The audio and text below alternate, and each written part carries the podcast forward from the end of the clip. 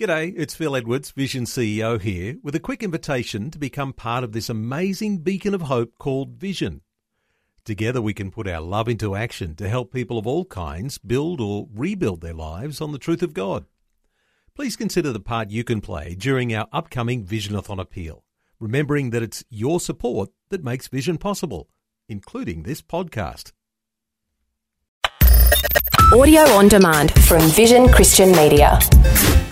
Foundations. So Satan himself knew that God had decreed a Messiah was coming that would destroy him, and he's tried every which way he could to thwart the plan of God, and it came to nothing. Because God's plans will always succeed. Foundations. Understanding the Jewish foundations of our Christian faith. With Robbo Robinson and Mandy Warby. We all want to know what the will of God is, and while we think it should be easy to know, and in some ways it is, it can be quite complex and hard to grasp. Over the coming programs, we're going to be looking at the four categories of God's will to hopefully help us come to understand and find some peace about God's will for our lives. When you say the will of God, just, you know, just rest in the will of God. That sounds very nice, but what is the will of God? You're right, it is easy and yet it's actually quite complex. I think because most Christians would actually like to have a little sign dangle out of heaven and say, Thou shalt be such and such, or Thou hmm. shalt go there and you're going to do this, that, and the other. Because we want to know what specific action God wants us to live out, hmm. what that particular specific, unique will is for us. A personal word for our life. Exactly. That's kind of what we want. But God has actually revealed quite a lot about what His will is in His Word. And when you say the will of God, it's a bit too broad. So we've broken it into four categories. So the first of those is his decretive will. That's what we'll look at today.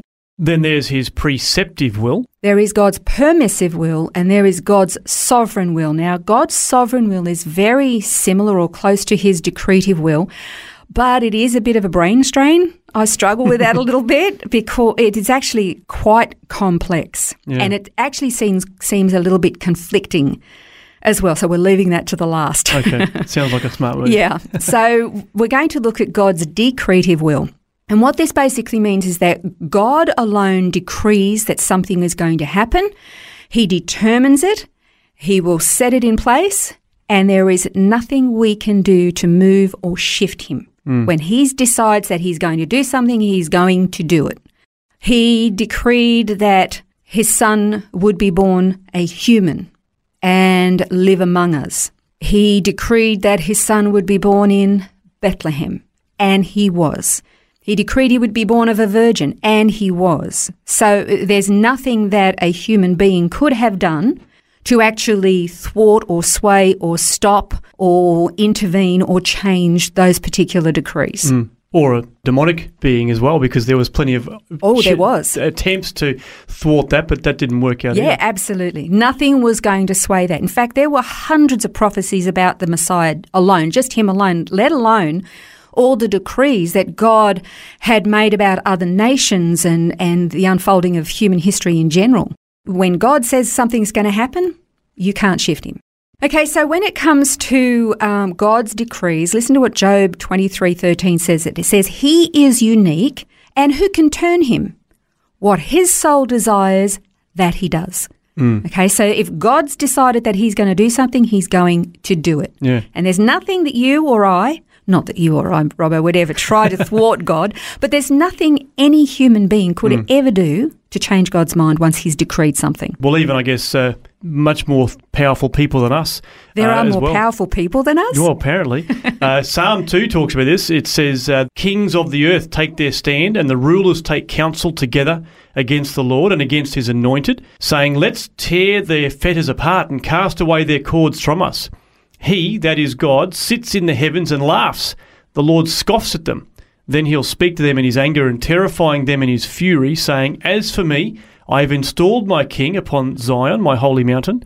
I will surely tell of the decree of the Lord. He said to me, You are my son. Today I have begotten you. Ask of me, and I'll surely give the nations as your inheritance and the very ends of the earth as your possession. I love that psalm. There's a decree, isn't it? It's, it, now that's a decree and a half. But here's the thing: you've got the all the kings of the world scheming and plotting together to overthrow God, like you could. Mm. And here it, it's like God is not shaking in the heavens, you know, wringing his hands, thinking, "What am I going to do?" He's laughing at Yeah. them. He's scoffing at them. He has made this agree. He says that I will surely tell of the decree of the Lord. And he said, My son, my anointed, he is going to rule the nations. I'm going to give him these nations as an inheritance. Hmm. Nothing is going to change that. I guess this already proves God as being God too, because obviously it reveals the end from the beginning. When He prophesies something, Yeah. and then it comes to pass, Yeah. it proves uh, God. And in Isaiah forty-six, uh, verse ten, it says, "Declaring the end from the beginning." And from ancient times, things which have not been done, saying, My purpose will be established, and I'll accomplish all my good pleasure. Yeah, so God is saying, This is going to happen at some particular point. This is what I've determined, and it's going to happen, and you can't do anything about it. Mm. And He's showing that He is actually God, so He's proving His divinity. Yeah. And again, we can see something up ahead. You mentioned a spiritual entity. So if God prophesied right back in the garden that the seed of the woman was going to crush the serpent's head, so Satan himself knew that God had decreed a Messiah was coming that would destroy him, and he's tried every which way he could to hmm. thwart the plan of God, and it came to nothing because God's plans will always succeed. And you know, Paul actually spoke, I believe it was at Mars Hill. In Acts 17, you can read about it, where he was talking to the people at Mars Hill. And he was talking about how the Lord made the heavens and the earth, that he doesn't dwell in temples made with hands, and you can't serve him as in the fact that as though he needed something, because God doesn't actually need us. He uses us and hmm. he, as to achieve his purposes. But if we decided to fall to the ground and throw a hissy fit, he'll find somebody else. He doesn't actually need us. Yeah. And, and he goes on to explain to them that we live and move and have our being in him. And so, in, again, what he's emphasizing to these uh, Gentiles is that God is the one who is in control. He's the one who orchestrates, sets the boundaries of nations and peoples, and he's the one orchestrating all of human history.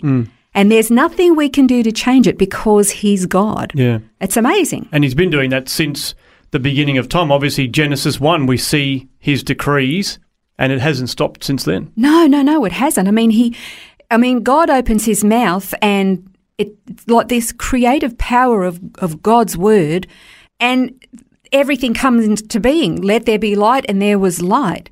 He decreed the, the fish in, in the waters and he decreed all of the, the creatures crawling on the land and filling the skies of the heavens. Could you imagine? I hope there is a video of that in heaven. I want to see what it's Yeah. like when he created the birds and suddenly the skies just fill with winged creatures. I think it would have been magnificent. Mm. I hope we get to see a replay of that. But the point is, we cannot change God's decretive will. There's nothing we can do about it. And as we saw, you read out Psalm 2, where all these leaders conspiring together, and yet God is laughing, God is mocking at them, and nothing is going to change it. So, because God has made this decree for human history, it is going to unfold in the manner that He's decreed that it will. But the purpose is His plan of redemption. If it doesn't unfold, then our goose is cooked, so to speak. Mm. The plan of redemption is absolutely essential for us, which is why He put it in place. We don't always comprehend, it doesn't make sense to us, and we don't understand the way it unfolds. But then after something has happened, you can look back at it and you have this like wow takes place in your brain where you mm. go, look at what he did. You know, the Jewish people, a lot of the secular atheistic Jewish people look at the Holocaust and they can't reconcile that part of God's plan to rebirth the state of Israel came out of the ashes of the Holocaust. How could it be God's will that six million Jews, not to mention how many other millions of people died in that atrocity, but that out of the ashes of those six million Jews, that God would rebirth the state of Israel. And yet, when you look at Ezekiel 37, you see God saying that the whole house of Israel was dead, this valley of dry bones, and yet out of that death, God resurrects them and has shown his power. But they, they find it hard to reconcile that that was part of God's decreed will. But the point is, is that just because we don't understand it, Just because we don't like it or don't comprehend it doesn't mean we can change it or alter it, and it doesn't make it wrong. We're the ones who've got to conform to that. So that's God's decretive will. We're going to continue to learn about the will of God on Foundations in our next program. We're going to move from the decretive will to his preceptive will. This has been Foundations, a look at the Jewish foundations of our Christian faith. For study notes, resources, and more, see vision.org.au slash foundations. Thanks for taking time to listen to this audio on demand from Vision Christian Media. To find out more about us, go to vision.org.au.